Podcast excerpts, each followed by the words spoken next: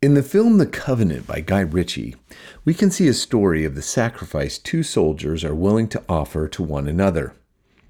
One scene describes the loyalty between these two men as being a hook that they cannot be released from.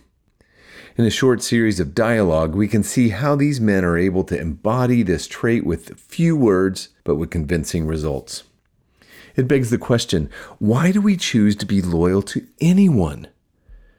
This human need is rooted in wanting to place an implicit trust in someone else, knowing that this loyalty will be reciprocated. Yet the Bible applies a deeper meaning to the idea of loyalty.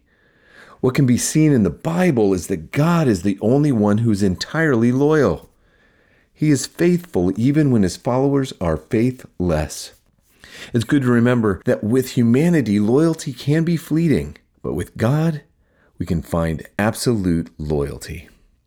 This is Russ Matthews with God in 60 Seconds. Connect with us at Third Space to talk about loyalty and God. Merely go to thirdspace.org.au.